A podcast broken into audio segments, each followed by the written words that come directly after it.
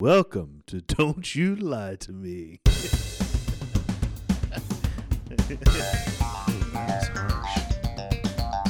Okay, let's go. Don't you lie to me. I'm gonna have another drink. Don't you lie to me. Explain that to the kids. Don't you lie to me. Okay, let's hear that story. Let's start interviewing.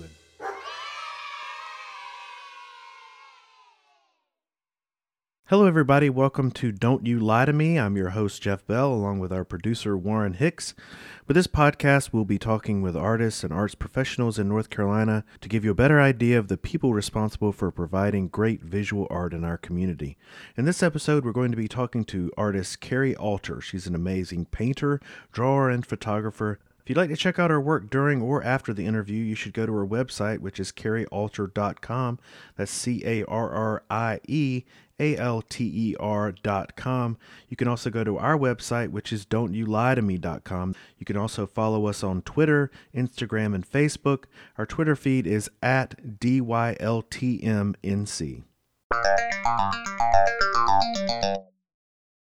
Hey there, Carrie. Hello, Jeff. Thank you so much for having me. Starting out, it just like it says like error, bad thing. Just text me and I'll come out. All right, we're going to do this. I just want to kind of get an idea of really who you are. So if someone was to see your work or uh, after listening would like to see your work, just to kind of know a little bit about you, uh, not necessarily uh, super in depth as far as the work you make, but just sort of uh, really where you come from and who you are. So I know you're from Miami, is that right? yes. Are you from the city itself? Yes. And how was that growing up? I don't remember much of that Really? part of my life. And and how old were you when you moved away? Oh, I thought you were talking about just where I was born. I was born in the city. okay, and then where did you live after well, that? we moved to Weston, Fort Lauderdale area. But that's still pretty close, yeah, right? still pretty close. Yeah. And uh, what was it like growing up there? I'm so embarrassed. Why? I don't know. I'm blushing. See, look, I'm blushing. That's all right. it's like taking a picture. Um, now I'm getting overheated. Oh, I think that um, I know you can't hear blush, but I have to say that being 42, I do feel like I'm beginning menopause, and I'd I'd prefer maybe to talk about that right now over my childhood, Okay. as I'm feeling this heat flash come on, and that might help calm it. So we're talking about the life change. Yeah, the life change. Okay, we can go all into that. Right. Because now all of a sudden, just saying that and feeling comfortable in my own skin, being 42, I'm remembering all my childhood, which was a beautiful thing. I had a wonderful childhood in Miami. Right. Hmm And so, did you were you into art when you were a kid? I I started doing art when I was well, I think way before I was 12, but I started taking it seriously when I was 12. Now, that's pretty early to be serious about something. Yeah. You know, so were you drawing Mm, or well, painting? I was um, a graffiti artist, and I was in a graffiti gang. That's when I started skateboarding, and um, learned how to spray paint, and would do graffiti all over Miami. And I was in two different graffiti gangs, um, which I don't know if it's even okay now to say the names of the. oh, I'm sure it is. Well, AI was Artists Incorporated, and then there was MAC, which was Midnight Artist Crew. And um, they both had different members, but I was the only female member in both of the groups. And so, how does that work? You we go, would um, do lots of sketches, uh, and usually using design markers. Remember those? Yeah, sure. They still sell them. So we would have design markers and we'd do lots of sketches and we would have our names tagged everywhere. And then once we all agreed on one of the um, design sketches, then we would go and spray paint it. so it was really Mm. uh, highly organized. Oh, yeah. All gangs are highly organized. Yeah. hmm And so, uh, is anything like is anything about that still relevant to what you do now? I think it is because I think in graffiti, just like most art forms, uh, drawing is the most important part. And in graffiti, especially, there's a heavy reliance on line weight and line. And I think that my paintings are more of drawings than they are paintings, even when they're very painterly and full of texture. I feel like I still include a lot of line just because that was my first love Right. graffiti. So, and I know that you also uh, were into music at a point, right? Before Mhm. that, Well, music is what got me into graffiti. And how how it, Yeah. how did that uh, happen? How did that transition happen? Well, I was a country music singer, and you know, so it makes sense that I would go into graffiti. Sure, of course. So, so we, um, my mom had four babies, um, all within five years, and I'm the oldest. So when I was five, my little sister was born, the fourth girl. We're all girls. So my mom and dad got us a singing teacher so that they would have more time since there were so many of us. And Katerina was her name. She started coming over when I was five and teaching me piano and singing and guitar. And her mom was also a performer, but um, mostly Spanish dance. So we started going on tour as the Altar Girls. By the time I was 10, my little sister was five, and we all sang together and traveled. I thought for sure I'd be a country music singer, and we even tried out for Star Search. That was my my whole dream in life was to be a country music singer, um, and shortly after that, she was um, she was tragically murdered. And once I found out, I went mute for a while in school, and it was at that point that I started drawing because I wasn't speaking, and the graffiti gangs noticed me drawing, so they took me in like their family. Um, and I've been drawing ever since. So is music? Did, was that like the end of music for you? It was for a while anyway. I was refused to go into it, but I married a musician. Right. And when I moved to Chapel Hill for grad school, I played with the band Blue Green Gods for one year. Yeah. So uh, when you changed, when you stopped talking, when you uh, started drawing, did that fulfill a similar need, or was that something totally different? Yeah, it was the same thing. I feel like I just found a different way to sing, and that's something Katerina always taught me was that um, it's it's all about passion, and one passion can easily translate into another passion as long as you're passionate about that thing. And and music and art, mm, you know, have so much to do with one another. So it was an easy transition from one to another. And what about your sisters? How did that how did that impact them? Well, I don't think they ever really liked music. They were just doing it because it was, you know, we had lessons. They never felt what I felt on stage.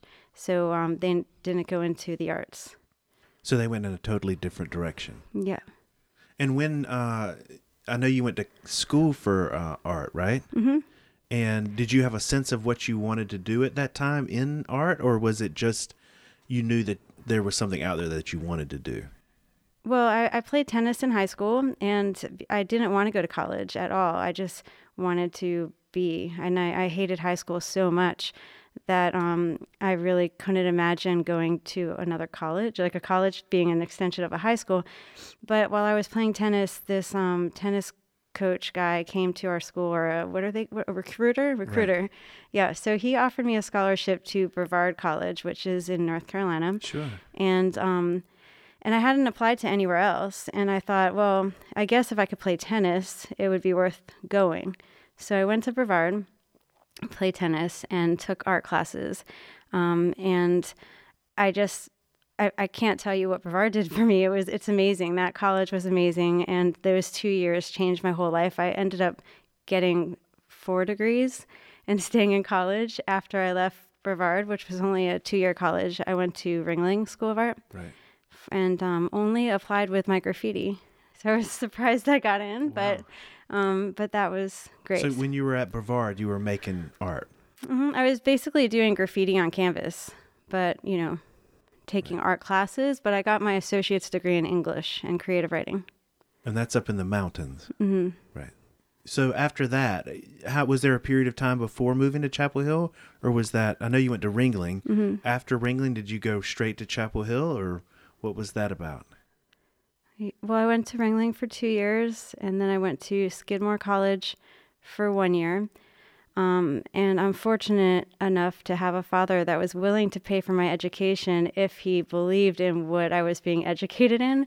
But after I dyed my hair green at Ringling, he was concerned um, that I was doing drugs. Um, and then I did get kicked out of the dorms because my boyfriend at the time was selling marijuana. So, so, do we need to stop? Warren So- was just cheering. I had, I had 24 hours to get out of the dorms, and um, of course, my father was worried with reason. So um, I had applied to Skidmore College the year before, and he had my application reprocessed. And um, my choice was stay at Ringling and pay for it myself, uh, which was very expensive as a private school, or go to Skidmore, get a degree from a quote unquote regular college, as he put it, um, and he would be more than happy to pay for me to get my degree at Ringling. So I went to Skidmore for a year, but I, I really didn't enjoy my time there. So I did my research, and I found that if I went to University of Tampa, I could take 22 credits in one like semester or something i like overloaded and a summer. Right. it was a semester and a summer and get my degree in art history and that would be a degree from a quote unquote regular college. So i transferred to university of tampa which was only an hour away from ringling so i could hang out with my ringling friends although i didn't have much time with all my classes. Right. got my degree and went back to ringling and got my other degree at ringling. So I have this like uh, very crazy view or imagine uh, picture of what Ringling is. It's connected to Ringling Brothers initially, right? Is that right? I'm trying to remember the history because I used to be so well versed in that, and I know it has to do that. One of the founders was one of the Ringling Brothers, Right. but I don't remember much more past that. So you're not like going in a circus tent. You're you're No, there actually is a clown school though, right, Right. next door, and so we we knew a lot of the people who were going to the clown school, and New College is um, also pretty much right next door. So a lot of the great parties were at New College, which is like a gifted college for um, which one of the universities in Florida, University of Florida maybe or South, I don't know. One of the big Florida schools. It's like the gifted um, college, which I should know because I think one of my um, friends went there. so so by the time you left um, Ringling, were you doing more traditional painting or what did that look like? Oh like? yeah, Ringling is a very traditional school. So it was my first experience with the nude model Yeah. and learning the foundations. It was um, it was like everything anybody who's not been to art school would imagine a traditional art school being. We had to learn to draw realistically before we were allowed to go away from realism. Like uh, learn anatomy learn the body inside out spend multiple hours drawing the figure um, proportions perspective all of the foundations. But by your junior and senior year you had freedom. So it was like two concentrated years of this hardcore traditional foundation and then two years of freedom. And what was that like? I mean, in in hindsight, is that was that a good thing that you went through that, or Mm-hmm. when you're in it, was it like the worst thing ever, or how how did how did you see it at the time? It was very difficult. It was actually more, my undergrad experience was more difficult than my graduate school experience, but I think only because my undergraduate school prepared me for grad school. So a lot of people aren't prepared for graduate school, and basically you get at graduate school what I got at Ringling. So we had our own studios. We were all left to our, you know, devices. We could, Right. we just worked, and we had thesis, and we had to talk about our art, and um, everything you do in grad school, we did in undergrad. So when you got to grad school, you felt pretty comfortable. It wasn't like a shock to the system.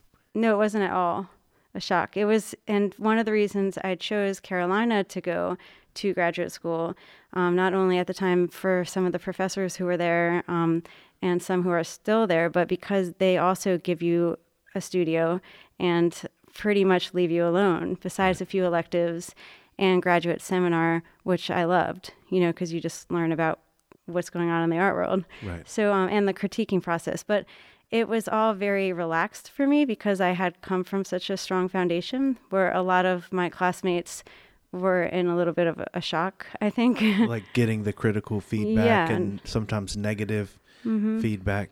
I mean, do you, did you feel comfortable with that? Like, if you got a, a negative response to your work, did did you so that didn't like tear you up? You were okay and yeah. could deal with it.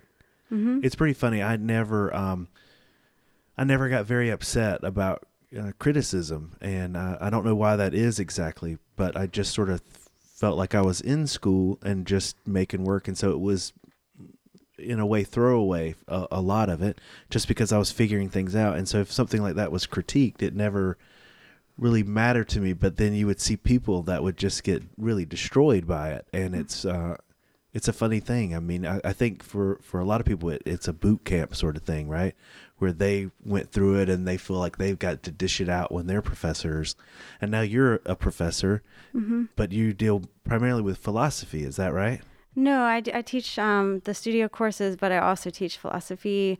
Um, I incorporate it into the studio courses and also just recently taught a philosophy of the arts. And now I'm teaching an ethics course in the arts.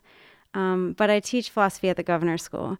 Uh, I had. I didn't last summer, but for three years in a row. So I had practice with it there. But wait, before we go on to that part, and Right. if we never go back to it, it's okay too, but back to the critiquing process, because one thing I do um, tell my students, and even listening to you talk, is that the thing is, it's one thing when a friend comes and gives you criticism because you feel like that's a good, you know, it's great because you trust your friend. Um, and even your classmates, you should feel like you trust them and the criticism's good for learning. But I think the hardest part and the best experience I ever had was getting the hardcore criticism from somebody I really looked up to, like my professor at Ringling for my thesis year, Leslie Lerner. He um, he gave me a C in painting, and and not only gave me a C in painting, but during my thesis, just ripped it up. Like, Right. um, just told me I wasn't a painter. I need to go into sculptor. I'm obviously, um, you know, not wanting to be 2D. My work should be 3D. But it was the way he said it, and I held back the tears the whole time. But I'll never forget that feeling, and I'll never forget how it felt to get a C either when I worked what I, th- I thought I was working really hard. But what that C did was it showed me that I wasn't working to my full potential. And what his criticism did was it gave me time enough alone to sit and reflect and build upon that and change, you know, try other things. Um, and I, I did a lot of work after that that was really bad, but it helped me grow as an artist. And um, I went to his studio. The that was my my junior year, right at the end, that he gave me a C. And I went to his studio in the summer before my senior year, and I said, Leslie, I just want you to know. Um, and I called him first. Just keep an eye on me. I know you only give one A for senior thesis, but I'm I'm gonna be that A. And then I walked out into my car and I was shaking. I pulled around the corner, stopped, and just cried again Oh because that's how nervous he made me. Right. I, I just really looked up to this guy and um you know respected him and I just I felt and it wasn't about proving it to him but it was that I really felt like he believed in us all of us Right. and he said what he needed to say to make us all work but everybody handles criticism differently Right. some people would have just stopped there some people might have actually started making sculptor sculptures because that's what he said Right. but I just took it as a way to really learn how to paint you know and Yeah. try try harder in different ways it's funny that that level of trust that you put in into the professor in that situation. I remember um, uh, in my thesis committee we had. Uh, I mean, I picked purposefully some really difficult people, but people that I trusted. And so when they said things, I would really uh, believe it. I would respond to it. And then other times uh, we would have these very large critiques with all the professors and you could kind of see this grandstanding from certain professors uh, that I didn't think was based on in reality. Uh, there was one particular professor that I would invite to my studio, and he was super positive, really great. And then the next week we would do these huge uh, mass critiques, and he would come in and just destroy you. And it it was a lie. I mean, it was a grandstand for the other professors, and so I immediately in, started to sort of figure out who I could trust, which is a strange situation to be in, I think, because you want to trust everybody in that setting, and uh, but you kind of have to pick pick the right people. I think.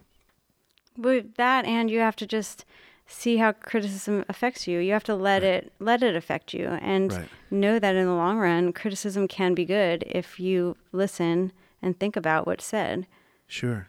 And so now that you're not in a, uh, a university setting as as a student, how do you process that? I mean, how do you critique yourself outside of that without having that voice, those voices talking to you about your work? That's the tough one.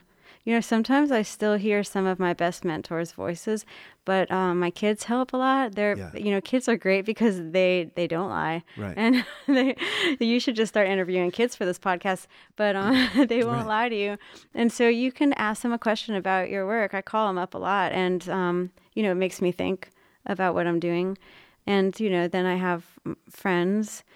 I'm in this art group, you know. yeah, I, I think I know a little bit Yeah. about it. yeah so um so we haven't really done critiques because that's not really our philosophy but but you know we meet we meet and um talk about art and then you when you know you take that back to your studio even though it's just fun and socializing even though there's a serious side but it just helps to surround yourself with other serious artists. Right. so that helps. Yeah. I'm sure if i was really struggling with um, a painting or any kind of work of art i can just call on any of those you know close art friends and they Right. can give me some criticism my husband does too he's really good at it That's good. I mean, it's Yeah. great to have that. Uh, and my my kids are the same way. You know, Mm-hmm. they'll they respond immediately, like, "Oh, this is I really like this," you know, Mm-hmm. or um, I don't. What is you know? This is you know. They're very they're very honest. Mm-hmm. And for me, um, I like I like to make work that has a sort of, in some ways, a, a kid like feel. And so I love it when they respond to things because I think that that's the sort of mindset that's interesting to me. Um, and so I know you have recently done a series with one of your sons. And how is that processed? I mean, do you do you feel like it's something that could be ongoing, or is it something that will inform your work after this? Or yeah you know i'm really excited to see how it uh, informs my work after it's after i'm finished with it but um i'm still working on it he has he's drawn on um over 30 canvases and i've only shown 14 of all of them so it's got a ways to go and uh, currently i i am talking with one curator who's who's I guess representing the body of work and looking for venues. And supposedly there's a few interested, so I'm waiting to hear more about that. And can you talk a little bit about the process, how making that sort of happen, making that body of work? So your your son made drawings, right? Mm. So my son, my both my kids were in my studio a lot. I'm trying to remember what oh, I was working on. Oh, I was working up for a show I had, and I was really busy all the time. And Matt was busy because he had a show coming up, you know, music show, and so. Even though the kids are old enough to be downstairs, and I always kept my life separate. My studio is upstairs, and it was a kid-free zone. I never let them up there. But I started thinking, why not just let them up there? Because there was so much time that they would have had to be alone then. So um, they both came up a lot, and they were both drawing on paper. And you know, Kogan at my desk, and Max at the easel, and then. I don't remember exactly what happened the day I gave him a canvas. Either we ran out of paper, which is what I think happened because he likes the big paper, um, or I had a whole bunch of 30 by 24 canvases that were already sitting there. But um, I'm pretty sure he ran out of paper, and I'm like, here, draw on this. So he took charcoal and he started drawing.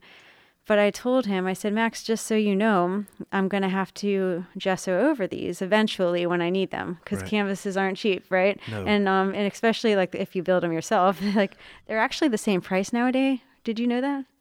To buy them, than to build Yeah. them. Yeah, that's. I mean, it's off the subject, but oh, so I was. if you if you if you were to buy the stretcher and the canvas, and do it yourself and prime it, it's the same as if you just bought it already. Mm-hmm. Yeah. done. Nowadays. Oh wow. So I, because I just I looked like into that. person well, that me too. to be the way. So you got me thinking of my Ringling days when my studio was next to a wood shop and I would Right. build all my canvases and they were so much cheaper. And now you, if you buy canvases already stretched um, bulk, they're actually cheaper That's than crazy. and less time, Right. you know, but it depending on the sizes. Anyway, I had all these 30 by 24. So he started drawing on them knowing that they wouldn't last forever, but he kept going and going and and then there was like a good amount of them like it was on a day that I think there was 4, but there could have been 9. I don't remember. I had studio visits with Laura Ritchie and um, Chris Vitiello that week, and there and there were these paintings. So there must have been nine then.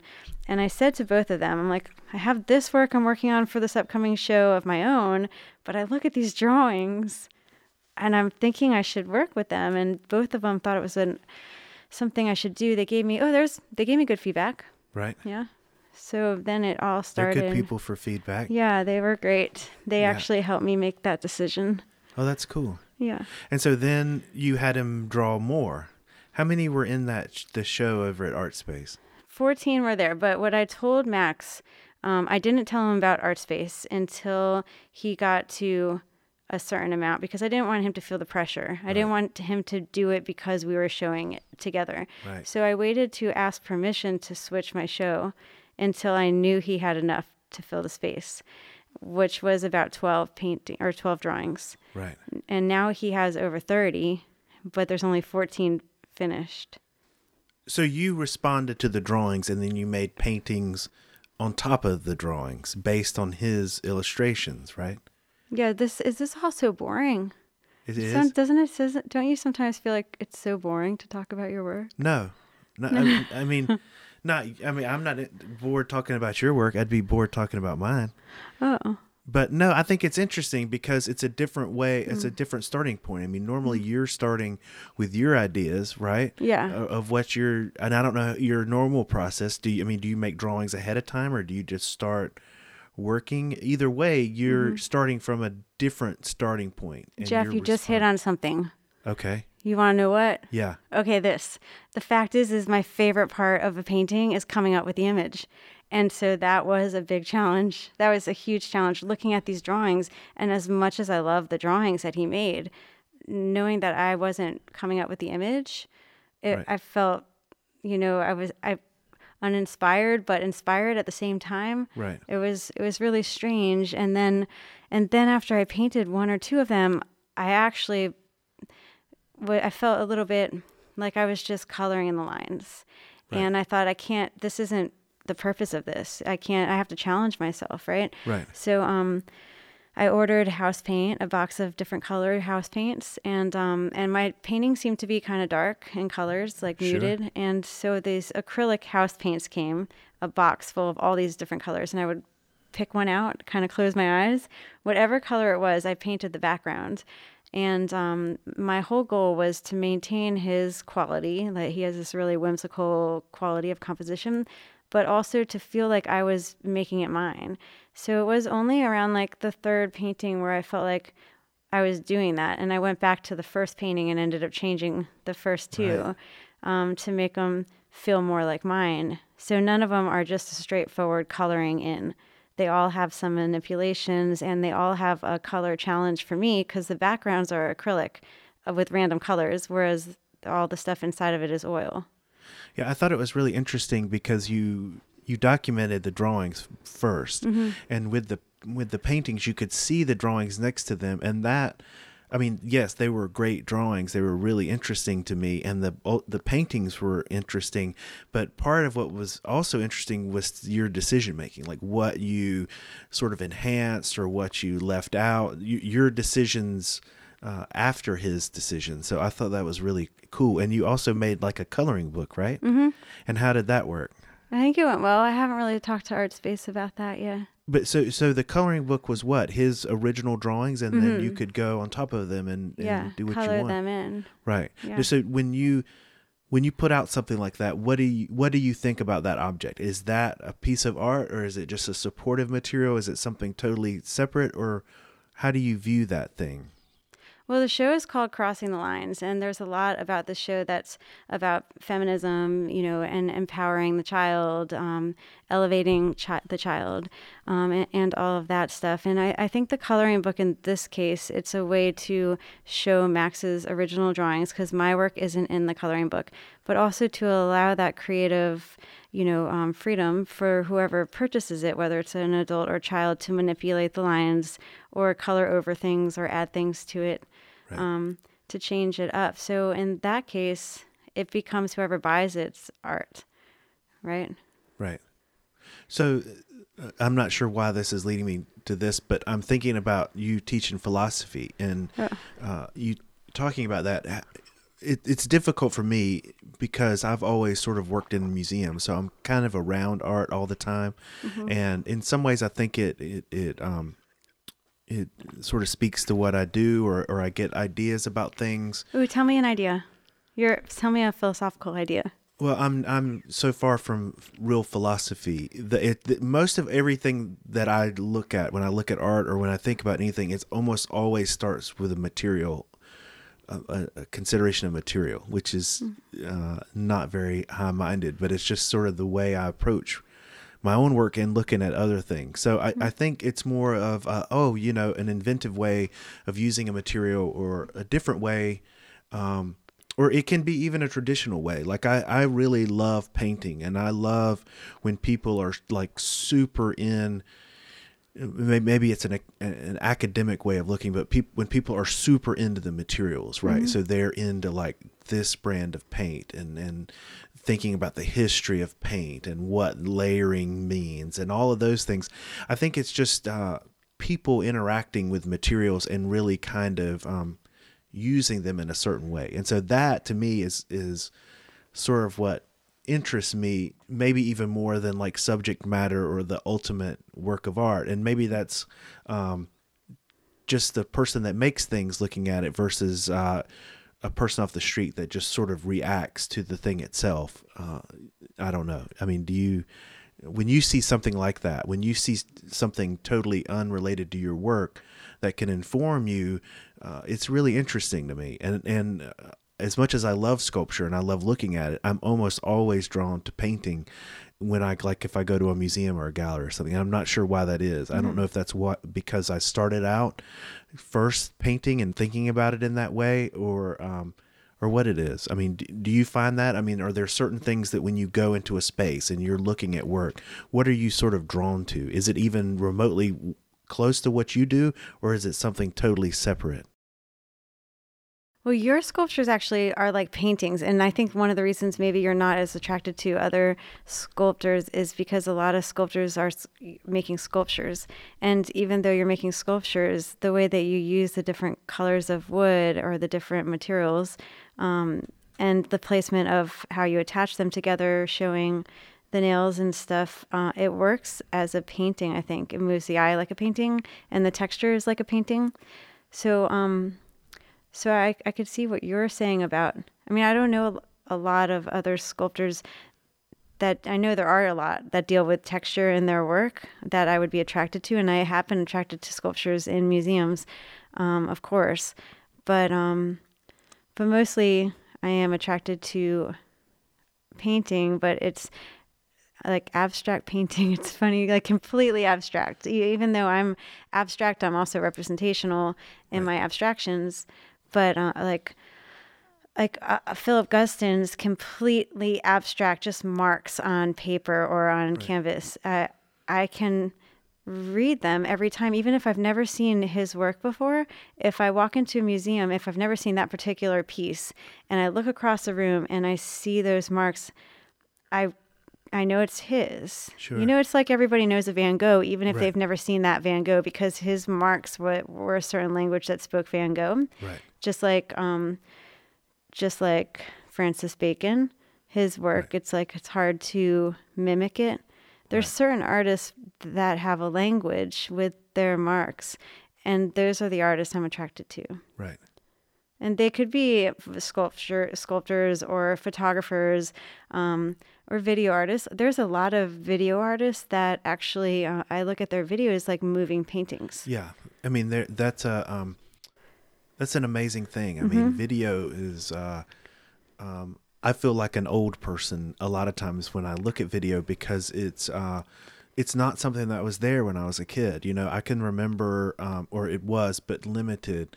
You know, I I wasn't terribly exposed to art uh, growing up, but like if we would go to New York or something, my parents would bring us to like MoMA or something like that, and it was just incredible. You know, but I, I had these notions of what art was, and still when I look at video, I'm just sort of in awe of of uh, the limitlessness in a way of that uh, medium. Um, and I know you also do photography. Um, d- how do you see working in something totally different? Or do you see it as totally different? Or is it an extension of what you do in paint? Or how do you how do you think about that? I'm What not a photographer. People that have galleries, even around the world have disagreed with you and have included your work in shows. So Okay, that's so, photography. Let me um, tell you how it started. The brief story of my photography, because I don't know if I'll continue it. I mean, I hope I will. I, I do feel more inspired by doing photography now, but you know, there's only so much time in the world to um, do anything, and and painting takes a lot of time, and, and painting and drawing are my my passions, and photography. I just I love it but it was an accident. What happened was um, Spectra, um, Elisa, Elise Specter, sorry, Elisa. See, I'm not pronouncing anything right. Asked me to do their um, Instajams, Instajams. artists Yeah, of I the love month. those. Yeah. Yeah. So um, that was back in February of last year, 2015, and um, and I, I, you know. I was interested when I saw the open call, and back then I didn't know her that well, and I didn't have an Instagram account, and so I'm like, "How can I get involved in this?" And she's like, "Oh, that would be great if you'll do it for the month of February." I'm like, "Okay, so what? Do, how do I get an Instagram account?"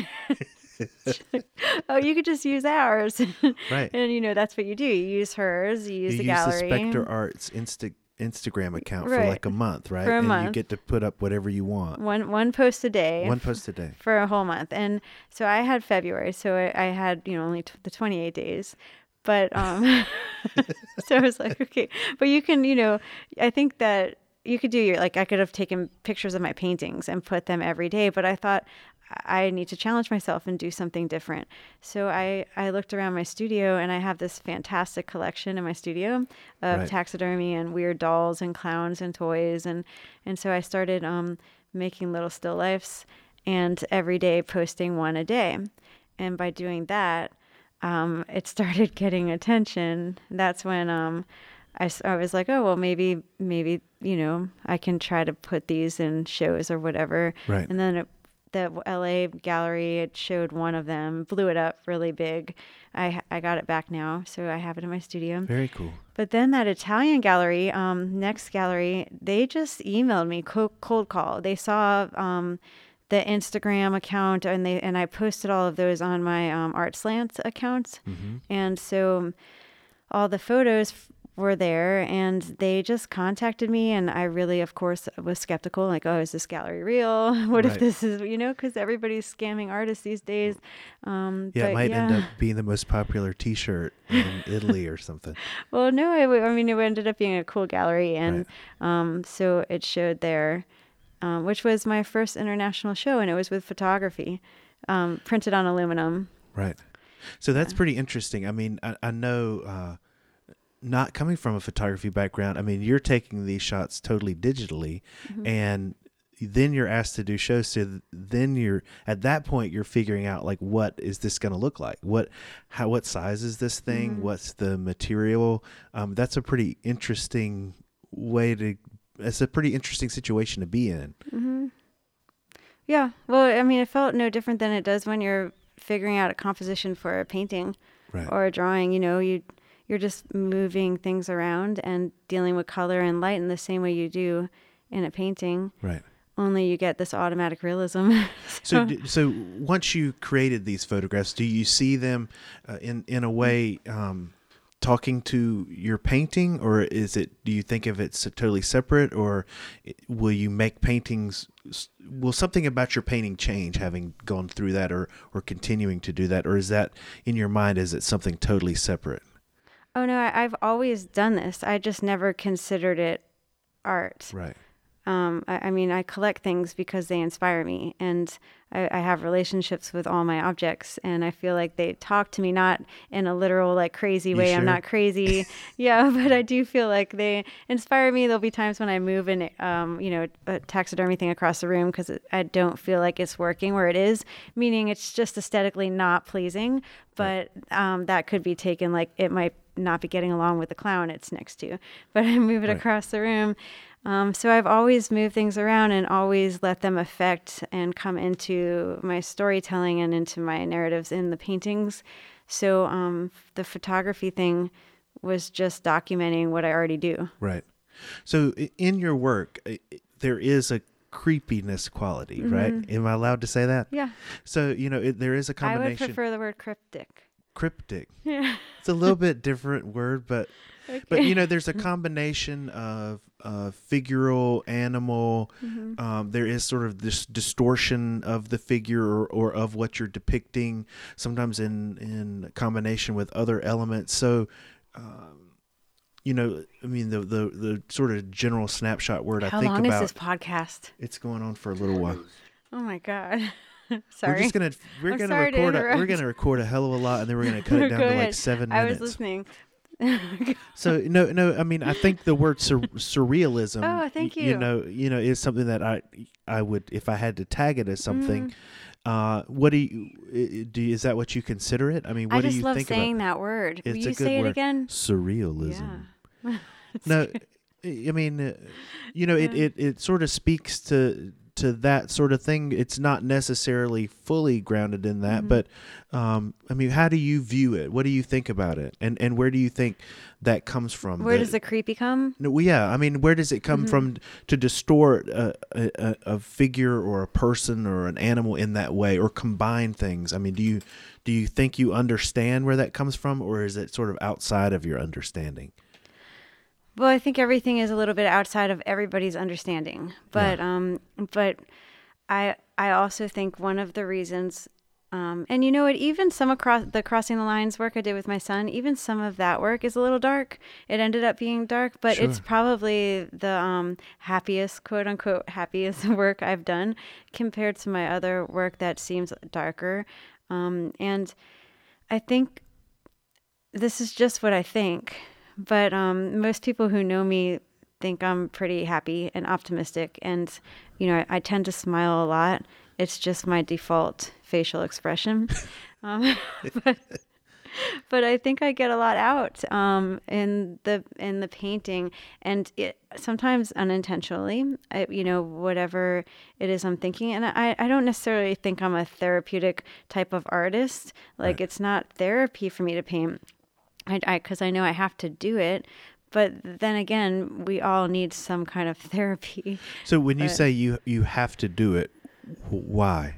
Well, I mean, if you ask my husband, if I'm not in my studio after a few days, I'm a bad wife and a bad mom and just a negative person.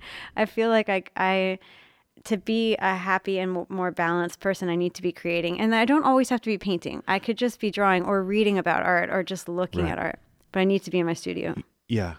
Mm-hmm. No, I, I totally get that, and and it's a it's a in, it's an interesting sort of line. Uh, I mean, I think uh, most artists would say that art, you know, in the sort of whatever era we're in, would not sort of cop to saying that their uh, their art is therapeutic. Like there's some negative comment, connotation to that, but I think most artists that I know have this n- real need to be making something creative. So in that way, it is a therapy. I Yeah, mean, it does it, balance it, you. does do something for the rest of your life. Right. And so again, I, we never really sort of talked about uh, you, the philosophy side of things. W- w- the more you've delved into that, I know you've done several talks and and you've done classes. W- The more you sort of delve into that world, do you find it um, does something for your work, or or how do you think about that? You know, um, before this podcast started today, you know how I kicked your ass in chess? It, it- I think it was a very close match. It may be my first, my first time playing since I was eleven, but it was a very fair, even match. It was I really lost in about fun. 10 I, I know you haven't played. You haven't played in a long time, and, and I love playing chess. But um, but chess and philosophy, and philosophy and art, and art and chess and life, and all three of those things and other things, they're all the same thing. Right. You know, they're just different ways of looking at it. And, um, you know, the same things, the, the thought processes that, that you went through or I went through when we were just playing chess casually and having fun talking, um, are no different than the, the thought process we go to when we're thinking about philosophy or when we're creating. It's Right. like decisions. You make decisions and you make sacrifices and you're willing to, um, you know, risk things in order to get further. Right. Um, so I think philosophy has taught me a lot about who I am actually by reading reading more about it and and I don't like to read um, fiction that much. There's very few fiction writers that I that I enjoy. Um, like very few, maybe three. so I like um, philosophy. so I like to read philosophy on my free time or But that's a lot of fun. like art. It is so much fun if you're reading the right stuff. Right. Uh, ph- philosophy can be very dry, um, but it also can be fun depending on what you're reading. Right. Mm-hmm. So is that the direction you're teaching? You would like it to go uh, into philosophy, or do you would you like to kind of have a balance of of sort of traditional visual art teaching, or how do you see that going in the future? If you had your sort of uh, ideal, what would that be? I wish I double majored and got a degree in philosophy because I feel like it would I would definitely enjoy teaching it and combining it more often with my with the art.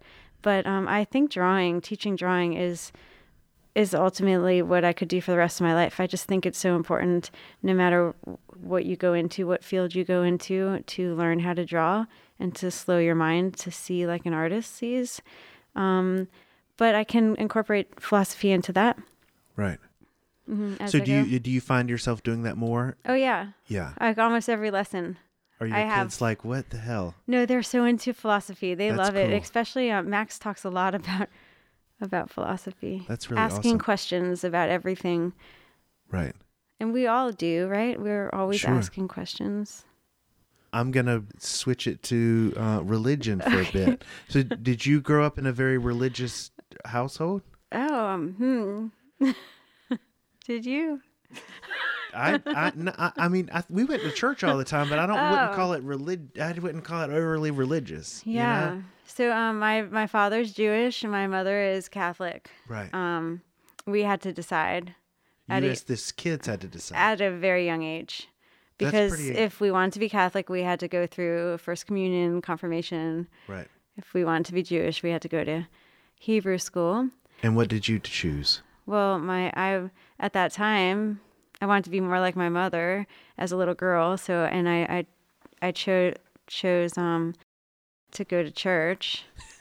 Um, the only rule in our house was that we couldn't wear anything that resembled our religion. So no crosses and um, you know, or Star Davids. Really? Yeah What? Why is that? because it was an insult to the other parents.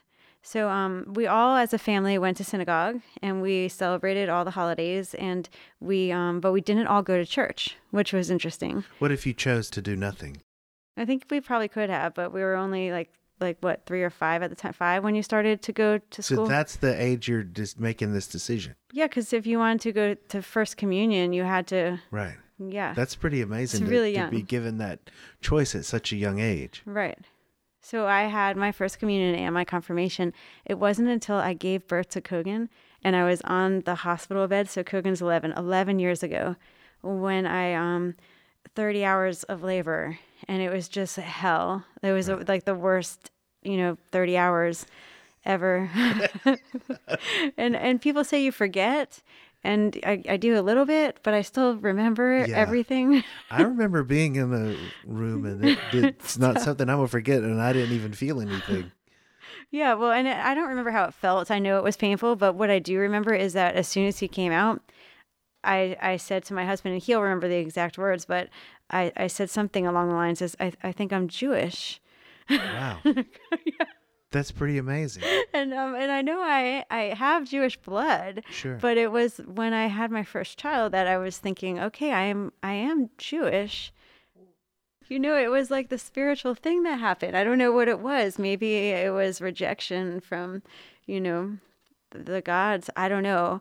I don't I've I don't know what I I know I don't really believe in anything right now, but um, if anything, I love the Jewish religion. Both of our kids went to temple for preschool, but they also know about, um, you know, the, Christian side because my husband is Christian, of a Christian background, but we're not religious at home. So we just teach our kids everything so Sure. they know what's in their blood and let them decide.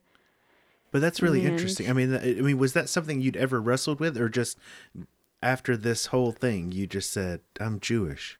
Well, there was a time that I went through my teenage angst part. Um, you know that thing? Sure, yeah. Remember that? I think I'm still in that. Yeah. Yeah, you are? maybe. I remember my dad. I I worked so hard on this drawing of Jesus. I was I was like 15 and I remember it was like for some school project or something and it had graffiti on the top of it and graffiti below it and then Jesus face right in the middle and um, I came downstairs after hours of working on this to show it to my parents. I was so proud and of course my dad got mad and at the time I didn't think he had the right because it was mostly about how long I worked on it and all this and but in retrospect I understand why he got mad but my backlash was to go upstairs grab a razor blade and um, cut my thigh from like my knee up to where my underwear line is with a giant cross and once the blood started flowing out like the cross was bleeding I went back downstairs and just stood there and waited, waited for him to notice I got spanked That's uh As I don't should. yeah, I don't think we've got any more time to go into something quite like that. But uh yeah okay, good on you. when you're starting a painting and you're thinking about what you're going to do, you've got a blank canvas there. How do you get to an image? So I look around my studio and then I um, start writing sh- short stories based on usually they start from an object, but sometimes from life experience. Like my last series before um, the one I did with my son, Bald Mountain, that was all about an affair. And um, my parents are divorced and they were married 28 years, but my father had. Um, had affairs throughout the marriage and um and so I, I tried to put that into and you you used the word surreal earlier and um I wanted to make a sort of surrealistic story that would show um or illustrate somehow what would happen in an uh, you know what the results would be of an affair and so I created the beautiful grotesque, which is this large female form with just huge breasts, a little bit of hair on her nipples, and like a citrus vagina. Which, um, you know, she was somebody who originally had an affair and landed in the landscape of Bald Mountain, where everybody goes once they have an affair. And they either turn into a pile of decrepit bones and skin, as in the main painting for the series, or some of the females are fortunate enough to become the beautiful grotesque. And the beautiful grotesque walks around and she has a power of sort of um like what's the word for that? Um what is the word where you get followers? People you, people are just like she's like a magnet Right. for prolific minds. And all the prolific minds I um Like talk a about siren or something like that or like um like she hypnotizes the prolific minds and the prolific minds are all of the men who are also bald because the first thing that happens when you get to bald mountain after an affair is you lose all your hair and that's your first the first big fear which i think a lot of people have anyway losing hair. Sure. and then um, you know you whatever happens happens. So the the beautiful grotesque walks around forever haunting all of the prolific minds which which are all of the men who are limp. You know their penises are just lying there but they can't help but follow this beautiful grotesque around uh, bald mountain so that all came from a short story that I wrote, and the two main characters are caught on the pile of um, the, like a, a haystack of decrepit body parts waiting to see what what's going to happen to them. And in that moment where they're just staring at each other they're caught in this silent scream which the short story talks about.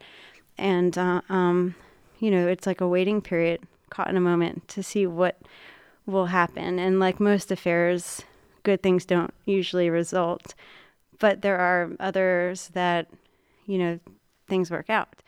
So it leaves it open to your imagination. Anyway that was probably a bad description but the point is is that i wrote a short story about Right. it uh, imagination kind of surrealistic idea of where we go if we choose to have an affair. So, in a way, the the resulting paintings are are narrative. I mean, they're Mm-hmm. they're telling a story. Is it important for someone to be aware of that story that you've created, or is it uh, is that something else that's just merely uh, a sketch in a way for where you're going with the paintings? Do you Mm-hmm. let people know that this is the story it's based on? Not always. Um, in in that series, because um, I had a show um, where I showed all of that work. There was a short story that was issued, but it was a short story that was sold in a collaboration book. Um, I did the show with George Jenne, and we worked on collaboration drawings. So we both wrote a short story for that book. And the only rules we had with the story was that it had to be a conversation between two people. So I don't know if the idea of the affair came out, but the title is That Night on Bald Mountain. I, I don't think it's important that a viewer necessarily knows the artist's intention. I think art should be open for interpretation no matter what it is. So I wouldn't care what direction it was interpreted. But that's how I start with my how I come up with my images. Right. Bitchenstein. Let's hear about that. Here's a story. Okay, let's hear that story. this is a story I tell my students on the first day of critique before their first critique. And on the board, I um, have the definition of epistemology. How do we know what we know? And we talk about aesthetics and the importance of both. I was reading this short story. Um, it's a, a book called The Pig That Wants to Be Eaten. And I was reading it to my children a few years ago. And you never know what children pick up on, but they pick on always more than you think. Mm-hmm. So, um, a few days after I read them this one particular story by Wittgenstein, um, it was raining and the kids couldn't, you know, they didn't want to go outside. They could go outside, but they were like, what can we do? And I hate that question. They know I hate that question. And I'm like, well, if you ask me that again, I'll give you a chore. So find something to do. So the kids go into, and this is all me telling now to my students. So the kids go into the laundry room and they each get a shoebox and they tell each other, we're going to go into each other's rooms, our, our own rooms, and we're going to put something in the box. And then we're going to close the box. And when we come out of our rooms, we're going to just, the only thing we're ever going to say to each other is beetle, no matter what questions are asked beetle, beetle, beetle. And so they go in their rooms, and one kid is thinking, uh, well, Kogan's like, should I put something of Max's in here, or like one of Max's toys, and or should I cut a chunk of my hair off? And um, Max is going through the same dilemma in his studio, like, should I put my favorite bear in the box? But he doesn't know how long the game's going to last, so he makes the decision not to. So I don't know what they put in the box and um, they come out of the box, I mean, out of their room, and they're standing outside in the hallway of their rooms, and they can't help it. Their curiosity gets the best of them. So um, one asks the other, What's in the box? What color is it? Is it blue? And um, they're like, Beetle. Beetle, and I hear this going on. I'm in the kitchen. I hear Beetle, Beetle, Beetle, and all these questions, and Beetle as a response. And I'm thinking, wow, that's a lot like Wittgenstein, you know, story that, that something he wrote and and spoke about in reference to pain and um, the problem with language. So anyway, long story, but they take this game on for days. The, they end up taking it to school, the boxes. They take the boxes to the grocery store. One time at the grocery store, this very gentle elderly man came up to them when I was with them and were like, "Oh, hi, little girls," because they both have long hair. but um, they're they don't even respond to that question anymore. Right. They they used to say we're boys, but now they don't care. That and he said, "What's in the box?" And they were like, "Beetle, beetle." And at that point, I was a little embarrassed, but I try not to interfere with their social life. Right. So so they they anyway. Finally, a teacher calls, and the teacher says. Um, so I'm calling about um, Max because he's been bringing this box to school, and um, I'm like, wait, is it causing trouble? Is he being a distraction? And she's like, no, no, it's not that. He usually only brings it out to recess, and you know he's appropriate with the timing. I'm like, so um, what's the problem? And she said, well, I was just wondering what's in the box. And, I said, I don't know. it's just a, it's a game they're playing, and they're having fun. So I don't, you know, I, I haven't stopped it. All right, so then the end of the story comes here. One day it's five, or what time? We wake up at that. The buses come at like six thirty. Last year, the buses were coming, or the year before, at six thirty, and so um, you know how in the morning you're really fragile, like you'll cry over anything, and so, so I'm making them breakfast, and I and at that time I was still making them hot breakfasts every day. I thought that was really important, so I was like making eggs or something, and um, they had their boxes on the table, and I said, "Hurry up! It's time. The bus is going to come, and it's co- getting close to 6:30. Uh, grab your backpacks." And I'm putting dishes into uh, into the dishwasher. And This probably won't even go over well on a podcast because when I'm doing it for my students, I act it out and um, I'm walking around the room and then I, I show them how I kind of my, my knee went into the dishwasher and I, I stomp my foot on the ground really loud and I grab my knee and I say, ow, really loud. And all the students jump. but, but then the kids come walking into the room and into the kitchen and they're like, are you okay? Are you okay? I'm like, uh, I'm holding back tears. I'm like, just get, just get your backpack. It's time to go. And they go into the, to get their backpack and then they come back again without their backpack. And I'm furious, right? I just want to cry already. I That just want like them to go. day at my house. Right. I just want to cry. But they, they look at me with their little faces. And um, I forget which one of them said it, but they look up and they said, Mom, why didn't you just say beetle? And it was at that moment, and it was it was just like the best timing because it was the week of my first critique with one of my drawing classes, and I remembered at that point, one, wow, my kids really got that story, and a lot of people don't understand what he's saying the first time they read it, but um, I, I at that point I stopped and I asked my students, why would I tell you that story? They're, they're like, what? That's the end? I'm like, that's the end. Why didn't you say beetle? Why would I tell you that story the day before we're having our first critique? So why do you think, Jeff? Why would I tell you that story the day before you're having your first critique? I've got a lot of sort of thoughts about it, but um, and I'm not familiar with the story itself, that the Wittgenstein story. Um, I think it, for me, it's a, a a different viewpoint, or to get yourself out of the current situation, or to to be able to reevaluate your own situation in a way. So, like, if I was in a critique, if I could step back and not take it personal or look at it in a different way, is how I would think about it. Is that totally wrong? The thing is, I don't. I don't even think there is a wrong answer. Um, especially as a teacher, I feel like there's no wrong answer. So I wouldn't tell you you were wrong. Um, but the story that I read to them from that book, the um, pig that wants to be eaten, was almost identical to the game they decided to play. So all the information that you need to know is within the game.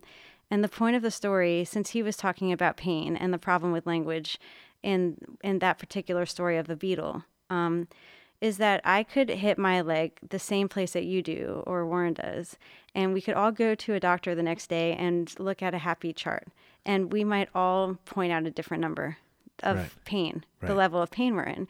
So if you can think that it doesn't matter what's in the box, but the box represents you and what you're thinking, it could be your your brain or your mind. When you're looking at art, it's just as subjective as the idea of pain, and it's hard to put into words. It's hard to come up with a language that defines how we're feeling when we're looking. So if you can take that story and just apply it to the idea of looking at art, Right. then you won't be afraid to say what's on your mind because just because you don't like something doesn't mean the person next to you won't like it. And just because, you know, usually 50% of the people will like what you're doing and 50% won't. That and you just should expect that in art, but most important in critiques, especially with freshman college students, is that you're comfortable speaking your mind and knowing that it's just as subjective as pain. The way we look at art is why I tell that story. Do you but do you explain that to the kids? Mhm, Of course, after I, I give them um, a few minutes to come up with different ideas of why I would have told them that story, and then I talk more about epistemology. I talk more about the problem with language, and um, I talk about how we need to let language work to our advantage. And you know, you don't have to be an artist to be a good critiquer, um, but you're all artists. so It's it's interesting uh, because at that point, the majority of students don't have the sort of general bullshit critique verbiage uh, to fall back on or even understand. So that's I can't imagine trying to critique work without that language that after a while we all kind of know, we all kind of understand. Um, it's really interesting. I had two um, professors at Greensboro that um, went to college and they were from Britain and they went to, to school in England and they said when when you start out and you're like in the sculpture program at a university you come in and you make work and then within x number of days you have a critique in front of all the students and all the faculty and you it's got to be a horrifying experience. But you are immediately sort of thrown into this world of being harshly criticized and and having to discuss your work. Uh, and I, in a, in a way, it seems uh, sort of horrifying for a student to start out that way. But imagine how freeing that is to be immediately put into that world. So after a short while, it's just that's the world you're in. You know, I, I think it would uh, it would really open you up in a way to to be in that kind of system. But but at first, it would of course be horrifying. Well, I don't actually let the artists of um, talk during the first critique. During the first critique, it's all about everybody else. And after I've been teaching now for 16 years, and before I was telling this story, it was as you can imagine. You probably remember those critiques in undergrad when nobody spoke or were afraid to speak. Sure. But ever since I started telling the story um, and talking about philosophy, somehow it's liberated the students and our critiques from day one are just so active and exciting and energized and they will argue respectively about works of art and so the first critique the artist is silent when we're on you know her his or her i'm at i'm teaching at meredith college now so it's all hers but um, when we're talking about that particular piece of work the artist isn't talking but the other students are highly energized Well, all right. Well, thank you, Carrie Alter, and somewhat thanks to Warren Hicks for whatever he's done today. oh hi jeff Hey, can you sing that song for us again? As I was walking down the street one bright and sunny day, I saw a great big wooden box a floating in the bay. I opened it. I, for- I pulled it in and opened it up, and much to my surprise, I discovered a right before my eyes. Beautiful. I picked it up and ran to town as happy as a king. I took it to a guy I knew who'd buy most anything. But this is what he hollered at me when I walked in the door. Oh, get out of here with that. And don't come back no more. Get out of here with that. And don't come back no more. Perfect. I traveled no, seriously, perfect. No, that was cool. Don't You Lie to Me is funded in part by the Visual Art Exchange's Lighter Fluid Award. If you aren't familiar with those fine people, you should check out their website for more information about their exhibitions, artist benefits, and special programming. Their website is visualartexchange.org. We also want to thank, of course, Matt McMichaels for the use of his studio, Trusty Woods, his equipment, and his patience. The theme song was composed by our own Warren Hicks, and the logo design was by Artsy Martha. Thank you for listening, and please tell your friends to listen as well. Thank you. If you'd like to find out more, please go to our website, which is don'tyoulieto.me.com, and you can find links to the guests we have, images of their artwork, and you can also follow us on Twitter, Instagram, and Facebook. Our Twitter feed is at DYLTMNC. If you are interested in sponsoring Don't You Lie to Me, you can email us at dyltmnc at gmail.com. We love you, people. Thank you.